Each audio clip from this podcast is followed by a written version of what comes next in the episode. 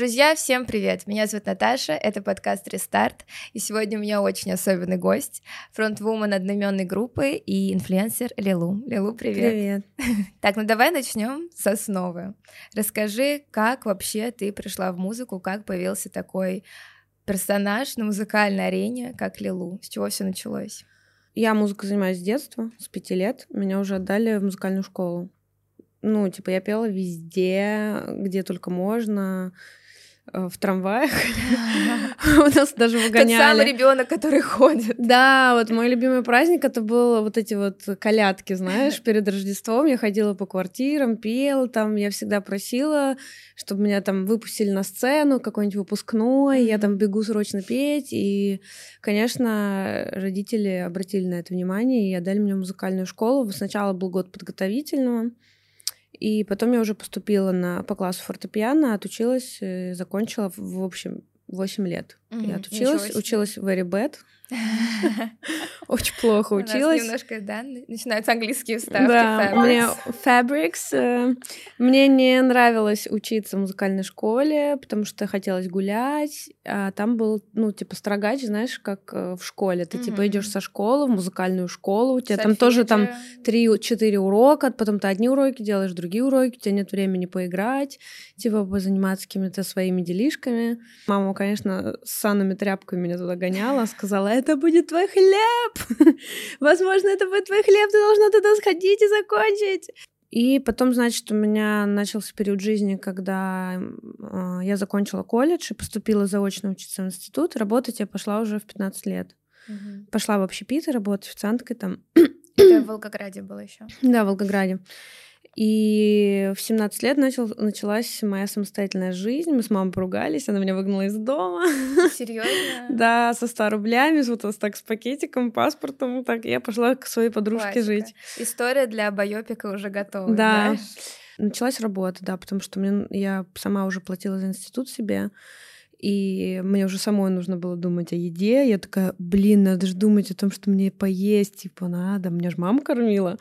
Тут мне надо думать, что мне надеть, зимой куртку надо купить же зимнюю. Вот ты уже начинаешь думать в другом направлении.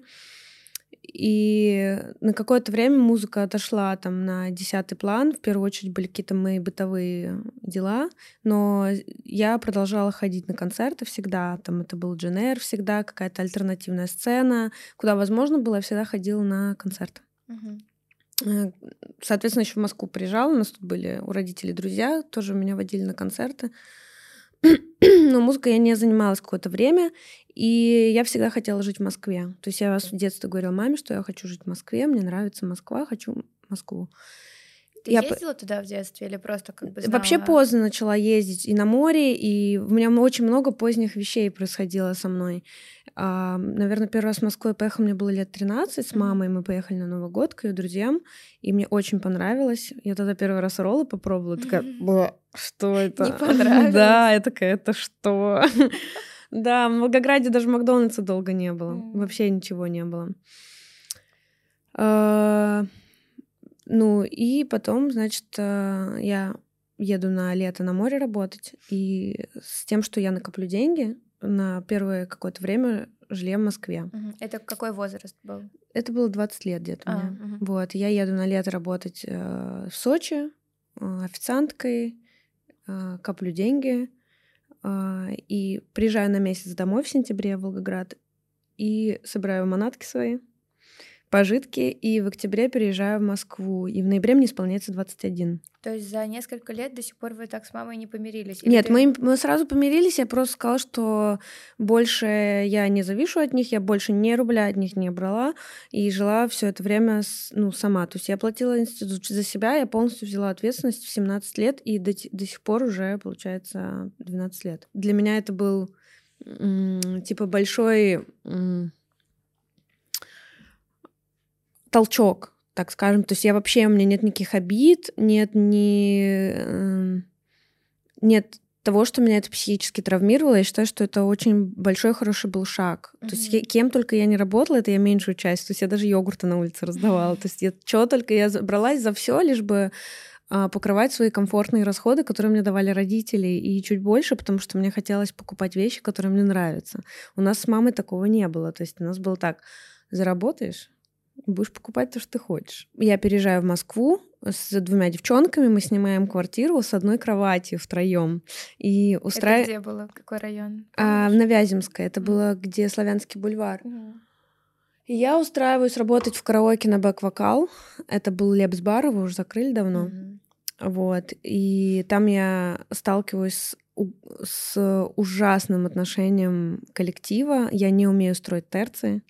Я это училась там, ходила в випку, училась. Они меня, ну, они все девочки с образованием музыкальным, нереальные певицы, и они все, ну, устраивали дедовщину со мной. То есть там, а, там, типа, блин, настроение с кем бы там, типа, посраться. А, Лилия тут, а я сзади сижу. И она такая, понятно. Ну, то есть я была в стрессовой ситуации, я еще и малолетка, там, типа, условно, да. Они такие, тебе сколько лет? 20? Ну, оно видно, типа, в таком духе было. И... Мне кажется, это какая-то зависть классическая. Слушай, может быть, но на тот момент об этом не думаешь, что, что ну, ребенок так сейчас более, как бы, э, девчонки, они более развитые, что ли, у них раньше компьютер, то есть, представь, у меня компьютер появился там в подростковом возрасте, да, там в 15-16 лет, а у них появился он там в садике, да, mm-hmm. то есть они больше прошаренные, а я, ну, никаких анализов ни психологических не умела делать, то есть для меня это была просто стрессовая ситуация. Ну, я там научилась, типа, и терции делать, то есть для меня это тоже был классный опыт. Я все это только так воспринимаю.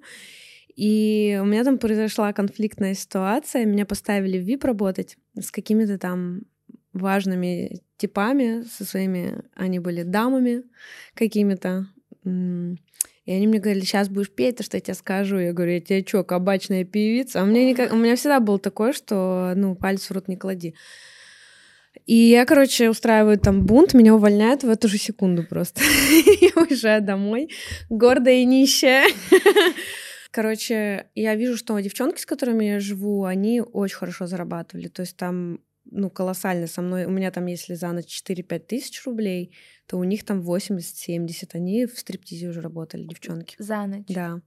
И я такая, что я делаю вообще? Что? А, а какой это был год? Ну, Получается, это было 8 лет назад. Это какой год? Боже, 15 15 угу. То есть в 15 году работая в стриптизе, за ночь можно заработать 70 тысяч? И я думаю, это минималка. Ну, не думаю, я уверена, это минималка. Конечно. Если ты просто танцуешь. Ну, да.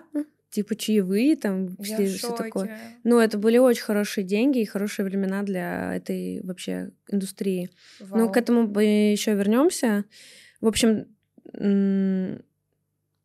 проходит период, когда я работаю в стриптиз-клубе, и там же параллельно я пела очень много. Я в кабаре, у меня был свой э, девчонки, с которыми мы ставили танцы, перепевали, шили костюмы, участвовали. И потом меня это просто... Мне это надоело, и, и часто меня заказывали как певицу просто там спой нам вот эту песню там. Ну, они из моего репертуара выбирали, не так, что там давай, типа, Михаил Круг. Михаил Круга, да, Ну, такого не было. Они выбирали из того, что я умею петь, что им нравилось, и чаще я так зарабатывала. Девчонки меня рекомендовали, ой, давай там наша, там, Лили споет тебе. Вот, и очень много мне кто говорил, что это не мое место, и мне нужно заниматься музыкой, иди в музыку. И параллельно я ходила на кастинг голоса mm-hmm. один раз, я не прошла, это какой сезон был? Я не знаю, я вообще, я даже, если честно, не смотрела шоу. У меня не было, ну, типа, уже тогда телевизор был не в теме, uh-huh. и вообще мне это было неинтересно. Я, соответственно, не смотрела, просто знала, что есть кастинг, я его где-то увидела, типа, и пошла. Меня не взяли, потом я ходила даже на кастинг Black Star, uh-huh. прошла первый тур. На втором туре, там еще, я помню, Натан сидел в жюри, и он говорит, а ты пишешь песни? Я такая, нет. Они такие, ну туда не подходишь. Были попытки, ну, заниматься музыкой серьезно, но не было, я не знала, куда идти с этим. То есть ты приезжаешь из провинции, ты там типа не до тебя музыка доходит дольше, там какие-то тренды доходят дольше, ты не понимаешь. Но мне всегда нравилось э, творчество Максима Фадеева, и мне нравилась очень сильно глюкоза. То есть он попал именно в, в меня в тот момент, когда я была мелкая, типа подросток, вот эта мультяшка это и вот эти песни. Проект, это да. просто было крейзи, удар там типа по мне, и я думала, ну все, вот там никто так не увидит меня, вот как Максим Фадеев, он такой современный, он супер. И нашли знакомые, у которого, э, у которых были его контакты, и они нас свели. И ему было, стало интересно со мной поработать, mm-hmm. потому что я умею петь. Я ему показала, помню, что мозгом пела. Mm-hmm. Да, то есть я умею петь с расщеплением, он увидел во мне лепса в юбке. Mm-hmm. Меня так назвал. То есть он хотел со мной что-то роковое делать. Я начала расторгаться с Фадеевым, и она мне предложила поработать с менеджером. Даниэль — это Харвест, может, ты слышала. Он э, занимался фараоном, Рокетом, Казускомой, Э, они Все твои ребята. Они с Ксюшей работали вплотную над фараоном, над клипами там Дика, например, и так далее. А, и мы тоже было интересно со мной поработать, но его окружение это хип-хоп индустрия больше. И, соответственно, мое окружение тоже стало таким. То есть White Punk, вся эта история. Мы начали расторгаться, и я там начала делать свое творчество. Да, но просто у Фадеева у него такая одиозная репутация, знаешь, то есть, ну, с ним просто расторгнуться, пожать ручки, как бы, ну, ну, мало у кого был такой позитивный опыт. Вот мне интересно, как это было у тебя? Вы с ним расстались в каких-то хороших отношениях? Я и... могу рассказать с самого начала. Там был такой момент... Хронологический порядок, пожалуйста. Там такой был момент, что... Ну вот он меня отслушал, прошло какое-то время, они меня позвали подписать контракт, и там был такой психологический момент. Во-первых, Фадеев всегда вызывал э, на какие-то разговоры, ну, типа, поболтать, пообщаться, там что-то такое. И он три часа рассказывал какие-то невероятные сказочные истории. Это просто трэш. Ну, типа, словно я ложкой пулю выковыривала с ноги, или там, или там у меня на Бали мой особняк, этот вот его особняк. Тот самый Джейсон Стэтхэм. Я там откуда-то заказал дерево, оно не цвело. Я его посадил, пересадил, оно не цвело. Я поставил возле него раскладушку, спал с ним возле него вот две недели, и оно зацвело. Вот, и вот ты слушаешь три часа вот таких типа историй, и там очень сильная мания какого-то величия, знаешь, mm-hmm. типа в духе он меня спрашивает, какие мне нравятся вокалы мужские, и мне всегда очень нравился вокал э, Лева из Би-2. Угу. Меня Легенда. просто аж внутри вот так передрагивало. Я ходила на их концерты послушать просто, ну, его вокал, его вот это вот, он как бы мяукает, вот как... Манкая такая Вот это, да, он так, как это делает, он еще двигается так, и он такой, нет, это у меня самый лучший вокал, это у меня самый сексуальный голос и тембр. Я такая, блядь, это что такое? То есть тогда ты как бы немножко по-другому смотришь, чуть сомневаешься, но вроде думаешь, ну это же Максим Фадеев. И вот таких э, сколько-то встреч было, где ты бесконечно слушаешь о его достижениях и какой он крутой. И потом он начинает все, девочка, у тебя все получится, я тебе сделаю все, ну просто ты будешь сиять. вот эта история какая-то была, и ты вот в какой-то надежде, что да, вот сейчас он что-то придумает, и я буду вот как какая-то глюкоза, это будет что-то новое, классное, типа. А как проект назывался ваш? А, на английском было Лили написано. Лили. Да. Mm-hmm. И это, кстати, зарегистрировано как товарный знак. И логотип был заказан у Артемия Лебедева. Да, а что там было? Как будет мерч продавать. Просто какие-то там и тигры какие-то. Ну, хрень какая-то. Ну, он мог бы лучше, конечно. Хотя Артемий Лебедев мне очень нравится как персонаж. Он классный. Да, он прикольный. и я помню, как я приехала подписывать контракт. Не... А, нет, подожди, вот, на одной из встреч Значит, я говорю, ну там типа контракт, не контракт, все дела, офишал, не офишал. Он такой, да у нас вообще никто не читает эти контракты, все на таком доверии, давай Олечки спросим. И ты такой, Оля Серябкина? И он ей... Сама богиня. И он ей звонит такой, Олечка, у меня тут сидит Лили, мой новый проект. Скажи там, типа, ты, ну, ты же не читал там контракт. Ну, такая, да вообще уже какой он у меня приходит подряд, я его никогда не читаю, не смотрю. И ты такой, Да, и там, и давай поужинаем, встретимся. Я такая, со мной? И, и вроде как мы там... Сама Оля Да, ну то есть ты на это смотришь, когда тебе там 21, но по-другому, понимаешь? Ты приехал из провинции, это все вот так настолько для тебя вот такой мир, ты такой... И ты такой, это мой шанс, я пою, и вот меня заметили, ура! И, ну, это внутренне, конечно, было, внешне я никогда это не показывала, было так, типа, хм, хм. И вот мы встречаемся с Олей, она вот этот вот маневр какой-то у них там был в тандеме производит, что ты такое, ну да, можно и не, под... можно и не читать. Как она тебе, кстати, в общении? Да, нормальная девчонка сначала была. Да не, нормальная, она интересная. Э, она интересная, она артистичная, э, она сексуальная, она классно пишет. Ну, то есть э, у нас были потом конфликты, после чего мы не общались, но я о них не хочу вообще mm-hmm. рассказывать, но в целом в целом она норм. Но я бы с ней не дружила вот так. Mm-hmm. Ну, то есть и она, наверное, со мной бы такая, ну, я с тобой бы не хотела бы дружить вообще-то. Ну, она норм, типа, норм. Ну вот вы встретились. Да, мы встретились, да. вот это все произошло, и мне ну, приносят контракт, я помню, его подписываю, там такая маленькая комнатка, он заходит такой, а, что, подписываешь на рабство на 7 лет? Я такая, 7 лет. А ты даже не читала контракт? Да я, ну, конечно, ну, типа, такая глазами полупала. Может, пролистала, но я не помню, чтобы я прям там вчитывалась, но было ощущение, что все на доверительном, и все это фикция, условно, mm-hmm. знаешь, все это вот какая-то левая история. И я подписываю, но узнала о том, что в контракте я когда расторгалась. Ну, понимаешь, да? Это То есть, когда я столкнулась с тем, что там происходит, уже когда я расторгалась. И начинается такая работа, что вот Фадеев, он такой человек, он такой, знаешь, он загорается в моменте тобой, неделю горит, а потом его что-то переключает. И он, он теряет интерес, его нужно постоянно держать в тонусе? В тонусе, да, как бы. А когда ты малой, и ты еще не можешь принести ему песню, то есть там такой нет функции, типа, что такой, у меня есть песня. Там был так, пишет Оль Серябкина, или кто-то там вообще еще пишет, непонятно, кто это пишет, и тебе дают вот первую песню «Оттолкнулись», мне написала Оля.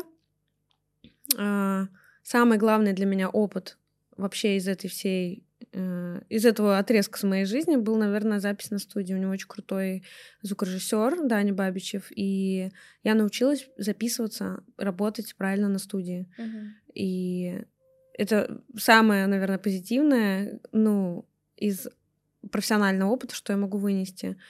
Несмотря на то, что я ходила даже на актерские курсы, чтобы уметь отыграть в клипе, уметь работать на камеру. Но мне кажется, я бы так в целом справилась. Ну, это сейчас я думаю. Тогда я, наверное, так не думала. И самое важное, наверное, встреча с Ксюшей Смой. Опыт в общем, он был и позитивный, и для меня он был ок. Как бы это сейчас в моем мире андеграунда, как это все называется, не звучало зашкварно, но э, Фадеев э, уже залегендированная личность, он действительно талантливый человек, он действительно может слышать э, что-то, что не слышат другие, у него очень большой бэкграунд, и ну, как бы просто я попала в момент, когда это уже было просто не актуально, и он был, ну, был не на повестке дня, знаешь, mm-hmm. ну, не в тренде, типа. И либо я была не настолько персоной, которая его там заинтересовала. Ну, короче, может быть много причин, но оно было, оно прошло, и благодаря ему я встретила основного человека, а, с которым мне хочется двигаться и с которым мы творим то, что вы видите и слышите, и мы вдохновляем друг друга. То есть я думаю, что это все было ради этого сделано. И Ксюша Смо меня забрала оттуда. Не спроста Фадеев, да, с близнецами не работает. Да-да-да. А он сам кто, кстати? Он телец. Он телец. Ну, да. как и телец, скорпион отлично. Кстати, идеальная совместимость. А, ужасно. Короче... А ты помнишь а, свое первое впечатление о Ксюше, когда вы познакомились? А, блин, мы, я помню, что мы встретились у Фадеева в офисе, ну там типа где студия, офис, мы сидели за столом, она была супер сонная, так, э, очень четко по делу говорила, она не любила никогда лить воду лишнюю, ну знаешь, вот это вот пустые разговоры. Mm-hmm. А, она на меня посмотрела, а я была, ну как бы не то чтобы у меня не было какого-то вкуса в сочетании одежды, но я просто не разбиралась ни в брендах, ни в чем, и мне нравился там Филипп Ляйн. Та самая Филипп, я надеюсь, был череп. Конечно, конечно, но понимаешь, ты в стриптизе. А, ты, это, ты думаешь, что ты немножко около рока, это череп, вот это все, ну что? Oh, yes. Внимание. Ничего не поменялось. Внимание.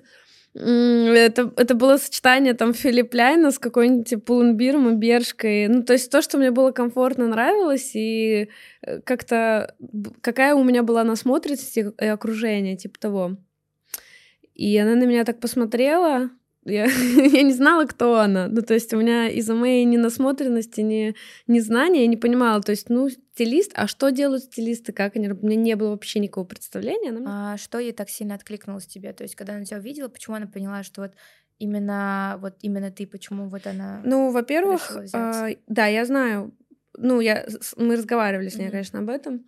А, во-первых, ей было интересно со мной как стилист, ну, как стилисту поработать с чем-то нетронутым, знаешь. Uh-huh. Ну, то есть меня никто не знает, лепи, что хочешь. С нуля то есть, как бы. То есть я как бы с нуля была сразу модной. Uh-huh. Я не была колхозанкой, там, селянкой, залупанкой и так далее. Также я... кофточка Филипп Ляй черепом. Ну, этого никто не видел, кроме моих стриптизных коллег. Ну, как бы понимаешь, да, то есть это были да. парадные какие-то футболочки, которые видели там в караоке условно мы ходили моими там подружками. Вот. В обычной жизни я просто, наверное, ходила там в толстовках, кедах, конверсы всегда у меня были в моей жизни. Mm-hmm. И джинсах. Ну, то есть это просто обычный casual, нормально сочетаемый. Mm-hmm. Просто это были не какие-то бренды и что-то модное, а просто обычные вещи. А, и дальше мы были на каком-то мероприятии, и я спела, где Ксюша первый раз слышала, что я пою, и она сказала, что это очень удивило ее, что я вообще умею петь. Она думала, что это просто какой-то проект Фадеева. Там... Как и Ваня Дмитриенко. Ее жизнь полна открытий. А, и потом мы, помню, были у меня, мы разбирали гардероб, и я ей показала записи, где вот я с группой, где мы сочиняли песни, вот этот весь бэкграунд мой, всю мою историю. Ее это еще раз впечатлило, и она, ну, наверное, что-то во мне увидела, и ей это сильно отозвалось. Просто какие-то вещи могли раньше произойти. А... То есть я бы могла чуть раньше найти свой звук и понять, что я хочу в рок двигаться. Mm-hmm. Потому что это единственное, что мне в целом идеально подходит по моему внутреннему состоянию, по моим вокальным данным, по моим по моему поведенческому вот этому экстравагантному э, моменту. Э, все это мне очень нравится, и оно мне подходит, что самое главное. То есть я могла бы это сделать раньше, плюс э, началась пандемия, что тоже как-то помешало, и всякие другие mm-hmm. э, внешние факторы. Вот, и мы с Даниэлем разошлись. Э, у них был конфликт с Ксюшей на фоне его нестабильности и неорганизованности. Э, то есть мы не могли вовремя то выпустить, то выпустить, то выпустить. И он мне сказал, что, йоу, короче, типа, либо ты работаешь с Ксюшей, либо ты работаешь со мной, либо ни с кем. Я, конечно, сразу выбрала Ксюшу, вообще не раздумывая, как я могу выбрать кого-то другого. Но мы с ней поговорили, и понятно, что не я какая-то там уникальная или выродок какой-то, знаешь, вот этот вот Самородок. Саморо... Золотой, выродок, да? самородок, да. Что не я какая-то там жесть э, крутая, там не Фредди Меркури однозначно, что не она не продюсер, но мы будем пробовать методом проб, тыка, как это еще называют, что мы будем сами пробовать двигаться. Помимо того, у нас не было своего кабинета, нам он нас так резко вот это все сделал, что нам не через кого было выпустить третью часть Молда 3, ну вот э, эпишки. И мы обратились там к своим знакомым, э, Лёша Рыжкова, чтобы они нас год повыпускали. И вот мы выпускали год, после Нормы Джин нам дали как раз свой кабинет, и мы сами начали двигаться, и потихоньку я начала понимать, что мы хотим уже выступать, и в какое направление вообще нам вектор типа повернуть. И начали искать команду. начали искать команду музыкантов. Мой гитарист, который писал все это время музыку, он такой, ну, типа, он с нами месяц, наверное, поиграл и, реш, и решил, понял для себя, что он не хочет заниматься музыкой в таком русле, то есть он может дома играть там, что хочет, хочет снимать кино, и он ушел учиться снимать кино. А, и Олег, который был у нас на одних съемках, когда мы «Мама Рокстар» снимали просто live, типа, он был бас-гитаристом, мы его сделали основной гитарой, потому что он достаточно яркий, он фронтмен. Потом он привел Артема, который... Я всех провод... я всем проводила кастинг, mm-hmm. я со всеми встречалась, общалась, для меня это было супер а, важно. От внешности до их э, там личного до, ну, вообще всего, то есть их психического состояния, как они вместе будут, их знаки зодиака, вообще все. То есть для меня это было супер важно. Такая была минутка Фадеева, тоже знаки зодиака. Ну, я, я, кстати, раньше не так было, э, ну, не так резко обращала на это внимание, mm-hmm. то есть я даже помню, что раньше я людей так не, не ассоциировала, не анализировала, сейчас вообще жестко, типа. Да? да. А кого, кого бы не взяла в команду? Ну, учитывая, что ты сама льва. скорпион. А, льва не взяла. Mm-mm. Почему?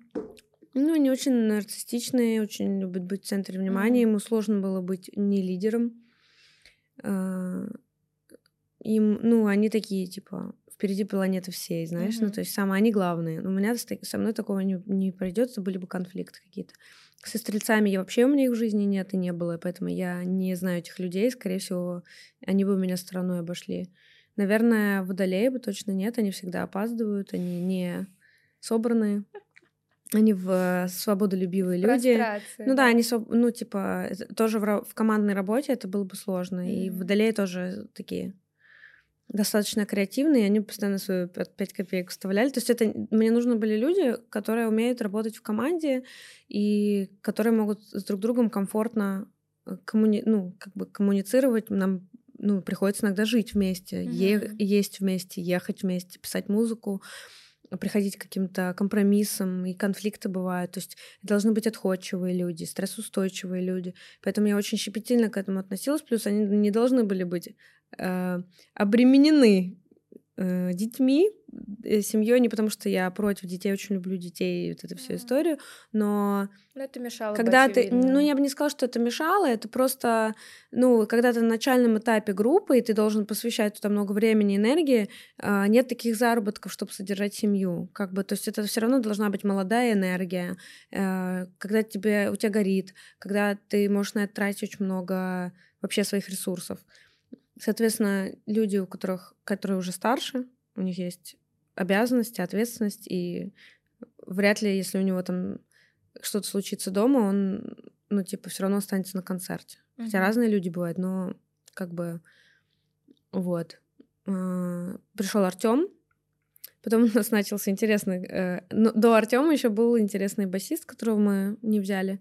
Потом был странный барабанщик, пристранный, который к року никакого отношения не имеет, тоже он еще и некрасиво поступил, и это был классный повод с ним попрощаться. И как-то раз я была на репетиции Вайтпанка э, перед его концертом сольным. Я заехала просто что-то пообщаться, увидеться, и у него был барабанщик э, сессионный. И мы что-то заобщались, и он такой интересный пацан, и он мне когда-то рассказал, что он подумал, что когда-то он будет играть со мной, хотя у меня еще группы не было. То есть а он так знакомы заочно? Ну вот нет, то есть он мы вот на репетиции познакомились у Вайтпанка, и у него он, он рассказывал потом уже впоследствии, что у него возникла мысль, что он когда-то будет играть со мной. И я, э, то есть этот барабанщик нас кинул за в ночь перед репетицией, мы уже собраны, как бы, ну, репетиция, отмена, это сразу бабки ты платишь, mm-hmm. плюс пацаны как бы работу поотменяли. И я звоню Вайтпанку, говорю, экстренно дай мне этого барабанщика, и он, и он сразу приехал вот прям на утро на репетицию. И как-то у нас все так ну, сошлось, и что впоследствии этот, этого человека в команде называли моим соулмейтом. То есть мы всегда с ним хи-хи-хи-хи-хи, типа хи-хи-хи-хи-хи. И всегда, если что какой-то конфликт, он всегда, ну, чаще всего на моей стороне. У нас есть там в группе какая-то оппозиция. Э, да, да, да, у нас есть человек нонконформист, он себя называет, против системы, против правил. И есть лидер, которого поддерживают. То есть у нас такая, типа, есть иерархия, это классно, Да. это прикольно. Сейчас мы в стадии, когда у нас вышел альбом, мы... Новый, да. Ну, у нас вышел новый альбом «Марионетки клоуны», который мы писали с прошлого года. А, Он звучит так, как примерно около звучим мы вживую, но, наверное, вживую еще добавляется, не наверное, добавляется энергия и более тяжелое звучание. Расскажи, да, про альбом поподробнее. Может быть, у тебя есть любимые треки, а, может быть, э, там, не знаю, с кем-то была интересная история именно совместного творчества. Потому что альбом крутой, большой, и про обложку тоже интересно узнать. Там твои любимые лошади. Так, ну, с кем с кем-то было очень сложно работать, с кем-то было очень легко и классно, и комфортно и супер. А, И это все нормально. То есть это не первый мой опыт в фи- э, работе с фитами, но первый опыт работы с такими же музыкальными людьми, как я. Ну, то есть рэперы, они а, не они не так в нотной грамоте, не, они не могут говорить на моем музыкальном языке, в Мгм. котором говорят и мои ребята. Да. То есть а, им сложнее писать тексты э, вот так, как пишем мы. Им сложнее писать мелодии на ходу. То есть им нужно время. М, Я, кстати, обратила внимание, то, что у тебя с Лавом уже второй это feat, нет? мгм. Вот, поэтому, ну, в принципе, как бы я вижу, как бы в чем вы можете мэчиться, но просто здорово то, что после одного, как бы, сотрудничества вы продолжаете. Э, Не то чтобы мы продолжаем. М, С Лавом получилась интересная история. А, У него еще не вышел альбом Пазлы. Это оба трека достаточно старые, три Мгм. года три. И мы ехали на день рождения все вместе к Даше Лавсамаме. Мгм. И в машине вот эта вот история с демками, знаешь. Мгм. А, ну, я не знаю, у Вани сколько там было, ну, тысяч пятьдесят подписчиков, типа. Они все были еще на старте, типа, на Мгм. своем. И я ему показала одну демку, где вот меняет трек. Мгм. И он такой, о, вау, я бы сюда залетела. Говорю, о, давайте по студию забьем. И мы договорились. Мы вообще с Ваней из всей этой тусовки лучше всех подружились. А, Как-то мы сматчились Мгм. по внутреннему Ну, он состоянию. приятный, он, Он- он, он, э, а он ты ду- скорпион. Да, он духовно развит очень, Мгм. Ваня, что меня привлек, ну, привлекло, как бы он понимает, о чем я говорю, и нам есть о чем с ним покумекать, Мгм. помурчать, так сказать. Не мяу. Вот, и мы встретились на студии и решили, что мы один сделаем трек «Не мяу» и сделаем еще роковый трек. Вот так это было. Вы с ним не мяу делали? В- о, меняй, Э, меняй, меняй. да? Ты сказала не мяу, я такая. И мы сделали один трек и второй за две сессии, типа. И- Это еще, это какой год был? То есть это несколько лет назад, получается? Ну да, да. Вот когда Нормаджин в тот год был, меняй. А, Это какой год, Ксюш? В каком году вышел Нормаджин? В 19 или 20-м? В 20-м. Три года назад. И, и сразу, получается, цепи вы сделали. А, тоже. мы сделали цепь сразу, то есть это было вот в ближайшие две сессии, мы это Мгм. все написали, и просто э, меняй. Меняй больше подходил к Нормаджин Мгм. по саунду, и цепи были как будто недоработаны по продакшену, и мы его положили в ящик до какого-то момента. Мгм. И когда мы писали рок-альбом, а, я подумала, что из-за того, что ускоренные кочевые треки хочется делать, я вспомнила про цепи. И такая, Мгм. о, давайте попробуем его доделать. Мы его крутили, вертели, добавляли бэк-вокалы, переписывали, все получалось очень плохо. И в итоге мы оставили старые вокалы, но продакшн сделали новый. И когда Андрюха это свел, это получилось круто. Мгм. То есть сводили его раз пять, наверное, разные люди. Вот. Ну Да, сведение на самом деле решает. Люди, которые не из индустрии, они не понимают этого. То есть они думают, что песня, ты знаешь текст, мелодия, вокал. А там же еще нужно мастер сделать, сведение, все вот это. Я не очень верю в мастеринг. Почему? России. Ну, Ну нет, есть талантливые ребята. ну, Мы много с кем об этом разговаривали, я не вижу в нем смысла, если честно. Ну, как бы... почему? Ну, у нас это не очень развито. То есть оно... У нас не очень... Ну, я не встретила пока человека, который может достойный мастеринг сделать, потому что начинает шуметь, пердеть, и... Ну, оно теряет вайб. Типа, чем больше ты э, вносишь в музыку э, своей какой-то лепты, из нее пропадает магия и живость. Типа, Свои какая-то. пять копеек. Свои пять копеек вставляешь, все же хотят вставить свои пять копеек. Мне кажется, будет твоя воля, ты сама все делаешь. Так, выпуск будет называться Лилия и ее пять копеек. А, Короче, да, мы сделали трек, и вот решили его взять на альбом. Ване очень понравилось, тоже продакшн, и он такой гоу. Просто Ваня сейчас в другом направлении чуть двигается, и поэтому это чуть его обходит стороной, но он типа окнул, все было супер. Его еще не поймаешь, он как э, ветер в поле, знаешь, mm-hmm. он там, сям, там, сям, и на съемке его достаточно сложно зацепить, выцепить. Вот. А, с Пол Пуншем было прикольно поработать. Mm-hmm. Он супер музыкальный, талантливый чувак. Я считаю, что придет его большое пик и время. А, я редко встречаю настолько музыкальных, то есть у него прямо образование джазовое там и mm-hmm. так далее, насколько я знаю. И он очень свободный в полете музла. Он и знаешь, вот есть категории музыкантов, которые работают я бы назвала их дрочеры, типа. А есть э, те, кто на легком вайбе это делает. Вот мы, вот группа Лило, мы делаем все на легком вайбе.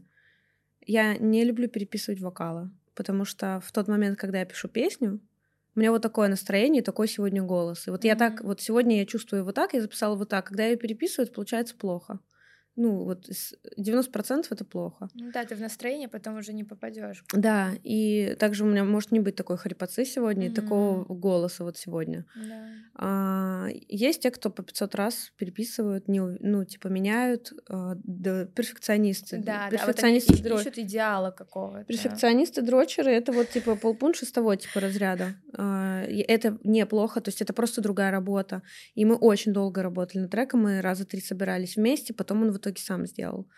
Но получился классный вайбовый да. э, тречок.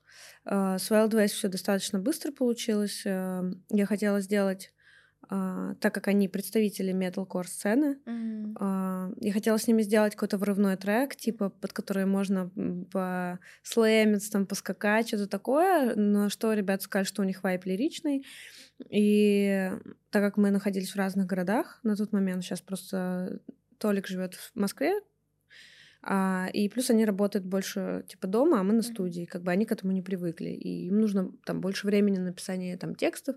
Я ему просто прислала ли- лиричные демки, какие у меня есть. Он выбрал одну и говорит, давай ее типа сделаем.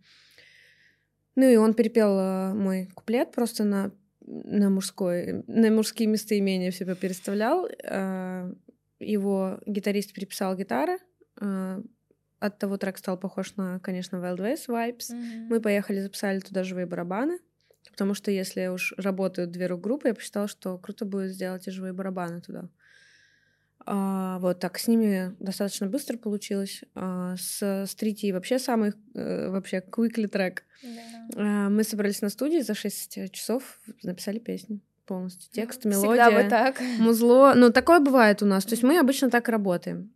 А, и со Славой это получилось. Угу. Там с Максимом Свободой тоже получилось, но мы долго раскачивались. Очень люблю этот трек. Вот если нужно пострадать. Реально? Включай. Блин, мне э, это была самая сложная работа с, э, по вайбу, потому что Максим вообще в другом русле мыслит.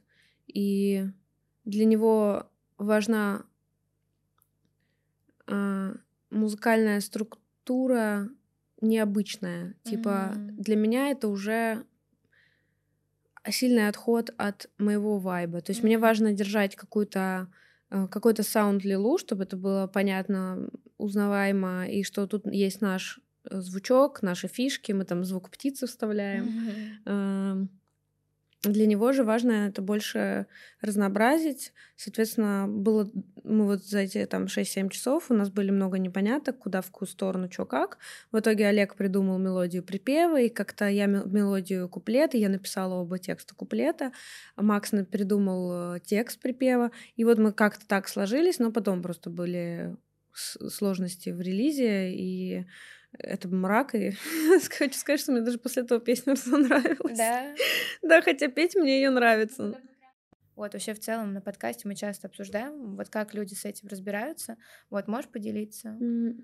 Как ты себя держала в руках, чтобы не скатиться в это? А, если честно, ну, на... я всегда стараюсь мыслить на сегодняшний день, потому что, ну, завтра я могу по-другому думать и поменять свое вообще видение такая, я переобуваюсь в воздухе mm-hmm. постоянно. Мне может не нравиться Моргенштерн, а через месяц он мне уже моя любовь, ну понимаешь, да? То есть mm, я, спокойно. ну как я, я как любой человек, как слушатель, я такой же потребитель всего, и на меня тоже что-то влияет, и как бы это я объясняю то, что я вот сейчас так думаю, потом я могу по-другому говорить. Mm-hmm. я не тот человек, который рассуждает и делает выводы. Я говорю вот сейчас, импровизируя в процессе, типа. Uh-huh. Я часто чувствую себя достаточно меланхолично, и я не люблю веселиться. У меня есть какие-то вещи, которые мне нравятся просто как проводить время. И я часто э, в стрессовой ситуации а, сразу пытаюсь найти выход, потому что я боюсь впасть в депрессию. То есть я боюсь исписаться, я боюсь а, не найти вдохновение, потерять его. И в, конкретно в той ситуации, когда ребята уехали, я нашла себя в себе э, силы и пошла учиться верховой езде. То есть я нашла, я сразу нашла выход. То есть я не поймала панику, я не впала в какое-то тяжелое состояние нересурсное. Я просто супер срочно нашла себе отвлечение. То есть я переключаюсь. Я даже когда мне грустно, я могу через пять минут переключиться. Угу. То есть э, это просто ну, это я такая. Я понимаю, что есть люди, которые, ну, не могут справиться. Я не могу справиться с эмоциями, когда мне кто-то нравится. Вот тогда я просто, ну, у меня просто крышу рвет. Накрывает, да. Да, я такая, а, боже, я еще и могу это против себя, как истинный скорпион, направить, знаешь, ну, сама себя долбить, как да. бы.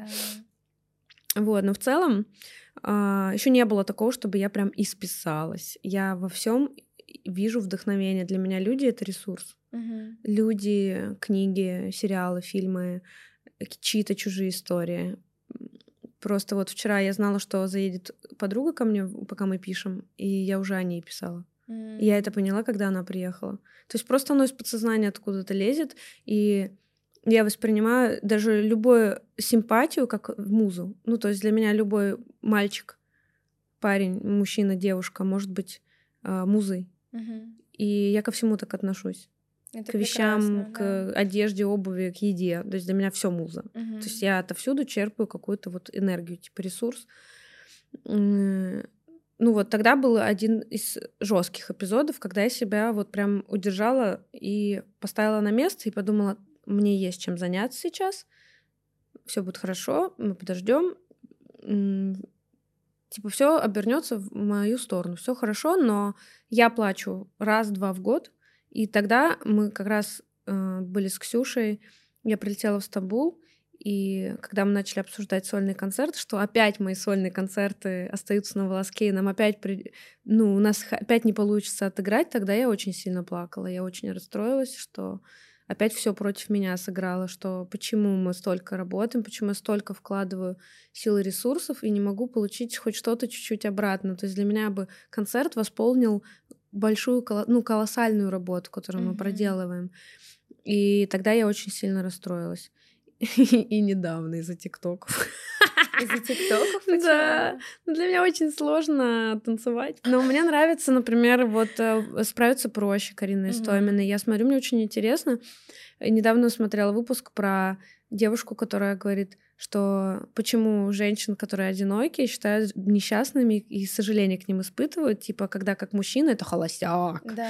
Ну, как бы меня это тоже очень зацепило, потому что я достаточно долгое время уже э, не в отношениях, и при этом я не чувствую себя одинокой или какой-то бедолагой, знаешь, бродягой. Не, не ну, прикаянной, свобода. Неприкаянной душой. Но при этом это не какая-то свобода. У меня есть очень много ответственности. Э, свободные люди — это те, кто живут вот одним днем, они ни за что не ответственны. Они вот сегодня туда, завтра туда. На мне много э, в целом в жизни мне нравится брать эту ответственность. Мне нравится играть роль какой-то... Ну, типа, с ребятами я мама. Mm. Ну, то есть у меня есть какие-то ролевые истории. То есть мне нравится опека, забота о человеке, к которому я испытываю сильнейшую привязанность, эмоциональную эмпатию. Но при этом бывает такое, что мне настолько. на, на тех же самых людей или на Нет, нет, на других. Ну, то есть есть определенные люди, которых я выбираю, и они в моем как бы вот э, под, моим крылом условно находятся. То есть в любой момент, любую секунду я прилечу к ним. То есть решу их все вопросы, вообще все что угодно. Но если вы не в моем типа поле, то ну 90% мне на вас вообще что там, кого, кто у вас, что умер, там, что у вас произошло, что у вас там. Ну, как бы я не испытываю такую эмпатию, если это не мои люди, из, ну, которые мне близки. Но есть вещи, которыми, которыми я испытываю эмпатию все же. Это был такой канал Тутбай белорусский. Мгм. Не, см- не знаешь? А, ну, мне такие вещи очень интересны. Это какие-то редкие профессии. Там женщина-дальнобойщица, как она вот живет. Ну, вот как она выбрала эту профессию? Меня реально часто удивляет, как люди выбирают такие интересные. Вот как она проснулась такая, хочу быть дальнобойщицей. Мгм. Ну, это вот интересно. Есть И шоу «10 глупых вопросов», знаешь, там Мгм. тоже людям разных профессий а, задают какие-то такие базовые вещи, узнают. Я тоже смотрела и думала, вот, люди там, врачи там, знаешь, и так далее. Но врачи не которые вот работают в клиниках, а которые там выезжают, допустим, какие-то горячие точки и так далее. Это же страшно, Но, но... но на самом деле там, я понимаю, это может играть какой-то адреналин, и это Мгм. достаточно классическая профессия. То есть люди, которым важен адреналин. То есть мне, например, важен адреналин. Мгм. Я не то чтобы экстремалка, я не пойду прыгать с парашютом, там, с высоток и так далее, но, например, верх- верховая езда дает определенный адреналин. Сцена — это тоже адреналин, Конечно. и это сильно заряжает. Но, но при этом у меня присутствует инстинкт самосохранения. То есть я не, не кидаюсь, знаешь, вот это вот. У меня была подружка, которая могла с 18 метров в жопы прыгнуть вниз в воду и распить себе жопу, но ей еще раз прыгнет, если надо. То есть вот такое, да, у меня такого нет. То есть я разумный человек. На самом деле очень много, а, знаешь, в тебе каких-то таких интересных моментов, о которых ты можешь даже не задумываться и не предполагать, потому что мы, правда, все, знаешь, живем в своем каком-то представлении, в своих стереотипах. То, что мы с тобой обсуждали, то, что ты ходишь на интеллектуальные квизы, Я обожаю. да, то, что ты там смотришь эти милые видео про дальнобойщиков и так далее. Ты знаешь, на самом деле, как мало соцсети нам рассказывают о человеке, потому что когда... Еще крематория. Любимый Ну, ролик. уже понятно. Да, любимый ролик, просто это топ of the топ. Короче, в Ютубе как-то ввела, я никогда не видела, как крематорий выглядит. И мне хотелось посмотреть, и там есть прям рекламный ролик Екатеринбургского крематория. Это просто, это разрыв. Это- Захотелось туда? Это просто разрыв. То есть они там прям реально мертвого человека снимали. Представляешь? О, боже. Я думаю, они просто сумасшедшие. Это просто топ. Ну, это настолько это любопытно. То есть в Тутбае там еще очень сложные судьбы есть. Мгм. Там а, редкие заболевания. Мне, мне очень нравится еще медскан, знаешь, такой. Мгм. Есть или медфильм. Скажем, Медфильм, по-моему, называется. Короче, там интервью с 93-го года у шизофреников маниакальными М. там штуками. Вот такие типа есть. Вещь это очень мне интересно. Это как бы внутренний мир человека с, с медицинской точки зрения, М. с точки зрения не только пси- э, психиатрии, психологии, а еще внутреннее, типа, Мгм. понимаешь, их составляющие, это очень интересно. Про моду хочется поговорить тоже. Мгм. Про показ Doublet, Да бля. про стол, да, сидящий М. рядом. М. Да, расскажи, пожалуйста, хочется перейти, да, к твоей второй основной профессии fashion killa, Fashion fashion-блогер. Да, ты недавно у нас была в Париже. Было. Да, на Было такое. показе одного из своих любимых брендов. Да, да. Doublet, расскажи. Начнем с того, что я никогда не увлекаюсь ничем полностью. Я всегда любительски отношусь ко Мгм. всему. То есть, если я занимаюсь музыкой, я не хочу быть невероятным певцом, невероятным барабанщиком. Я 6 лет на барабаны ходила. Невероятным, дыш- э, не знаю, маэстро по фортепиано или полиглотом по иностранным языкам, Мгм. которые я тоже много учила. Я где-то везде около. Так же, как я не хочу быть полностью погружена в моду. Мне нравится везде по чуть-чуть хватать, как бы. Не знаю почему. То есть у меня нет этого перфекционизма и вот прям до конца. Поэтому благодаря Ксюше, соответственно, я имею какую-то насмотренность, и мне это очень интересно. А, Мне, мне нравится определенный бренд, у меня есть топ, это Fear of God. Ну, там они не по первое, второе, третье Мгм. место, они просто в целом мне очень нравятся. Мне нравится Fear of God, мне нравится Дубле, мне нравится Сент-Мишель. Мгм. Это, а, ну, конечно, мне нравится вот Ман еще, джинсы в основном, Мгм. наверное. Если Баленсиага, то мне Да, нравятся Баленса. очки. Мгм. М, Ну, то есть точечно, там где-то сумки мне нравятся, где-то какая-то обувь мне нравится. Абру ты носишь, я Абры мне нравится. В последнее время, да. Вот. Тоже отражают, мне кажется, твой Да, стиль. да, да, у Абры есть, но, например, эти сапоги не- неносимые, типа они Да. другой, у меня другая, другой подъем, и, соответственно, я могу вперед заваливаться. То есть это мода, это не всегда удобно, это не всегда комфортно, но ты в ней чувствуешь себя по-другому. Ну, то есть, когда там тебя Ксюша э, одела в какой-то классный лук, ты себя уже ощущаешь по-другому. Во-первых, тебя одела Ксюша Смо. Yes, girl. А, а во-вторых, на тебе какое-то крутое сочетание вещей, и ты чувствуешь себя уникальным.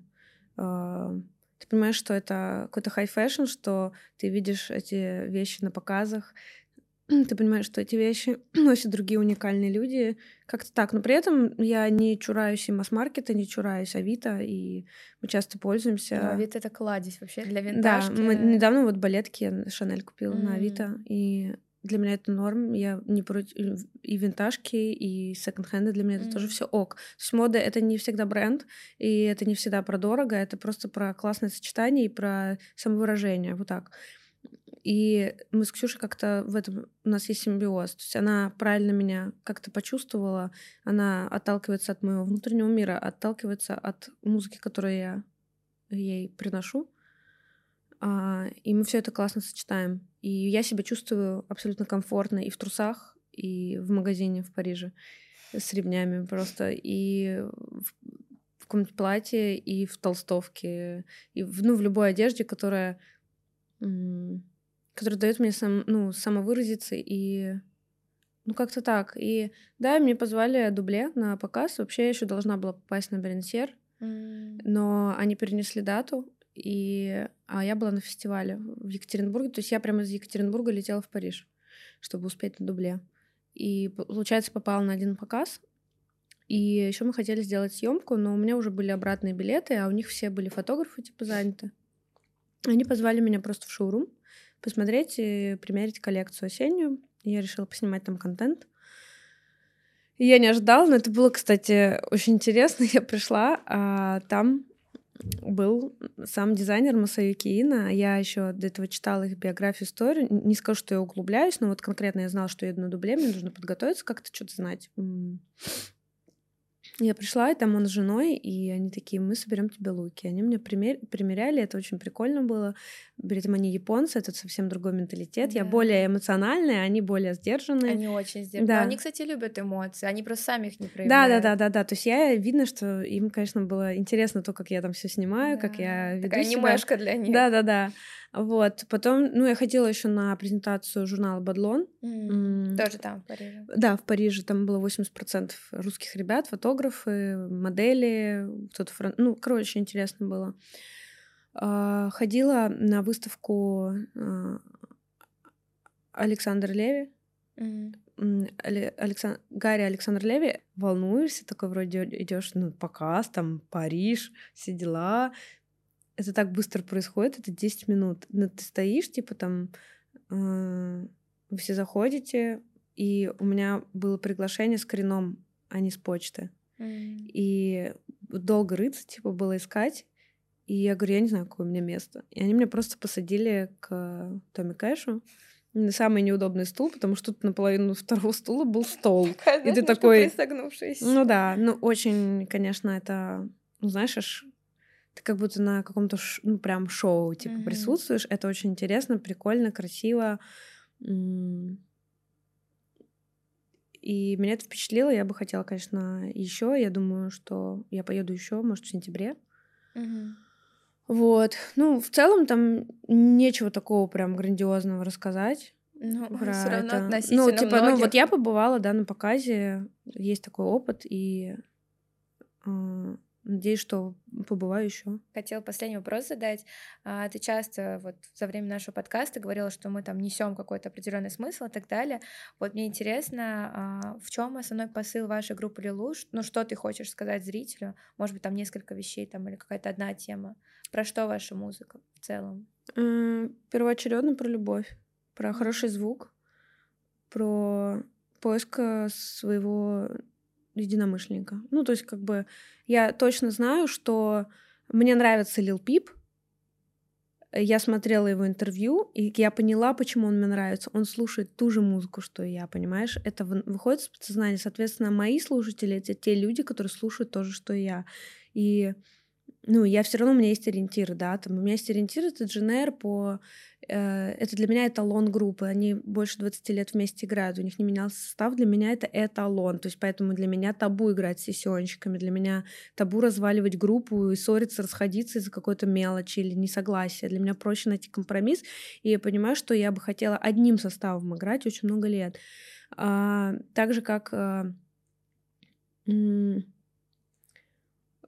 там для меня ну, важно, чтобы мы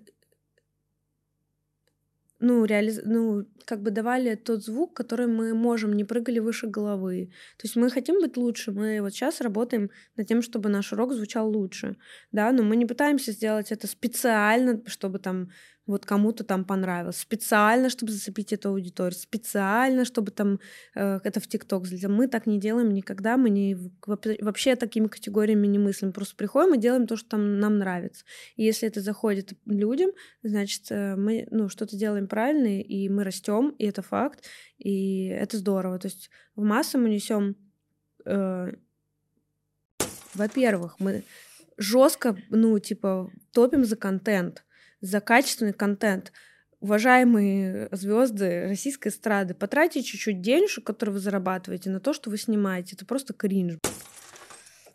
Ну, реально, ну потратьте вы на съемку, на вязание. Истинная сущность вырвалась. Ну да, хватит, типа, вот эти вот бартерные визажистов да, брать, платите да. людям деньги за, за макияж, платите, да. э, будет больше людей ну, развиваться в том, что они делают. Как они будут классными визажистами, если у них нет денег на курсы пойти, потому что вечно на бартерах каких-то. Да. Или там, ну, возьмите каких-то стилистов, посмотрите инстаграм стильных людей, э, не знаю, ну... Но нужно воспитывать типа, вкус аудитории. Во-первых, вкус аудитории, во-вторых, хочется музыку в России развивать, развивать ее ну, людей наслушанность и насмотренность. Не делают фастфудное одно и то же, одно и то же. То, что залетает людям, переживали, выплюнули, на год залетели, заработали денег, следующий пошел. Как бы мы в этом направлении вообще не смотрим. Я не исключаю, что у нас могут быть какие-то фиты интересные, но это будет только наш выбор, не потому что мы хотим завоевать э, сердца массы телевизора, чтобы в какой-нибудь деревне моя песня играла на дискотеке. Ну, типа такого, ну, я не допущу просто.